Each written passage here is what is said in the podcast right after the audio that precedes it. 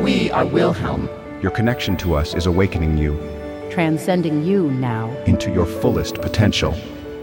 These are Your life operating instructions. Let us uncover the message from your spirit guides. On this day, In 2012, February the 5th, 2012. Procrastination. Your procrastination with doing anything that you believe you desire to do means that you either are holding a fear of the outcome or that you have yet to clearly define and envision who you desire to be. In either case, this particular behavior will halt your expansion or evolvement you would do well to seek to know which cause it is at the root of your procrastination.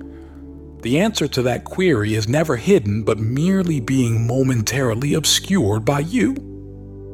Your moments of contemplation will always reveal the answers to you when you become willing to listen. At times, simply listening is one of your most important activities. we have been waiting for you your entire lives to share this part of your Your life operating instructions with you as you integrate this guidance now. your purpose and potential. become clear. We will have more for you tomorrow.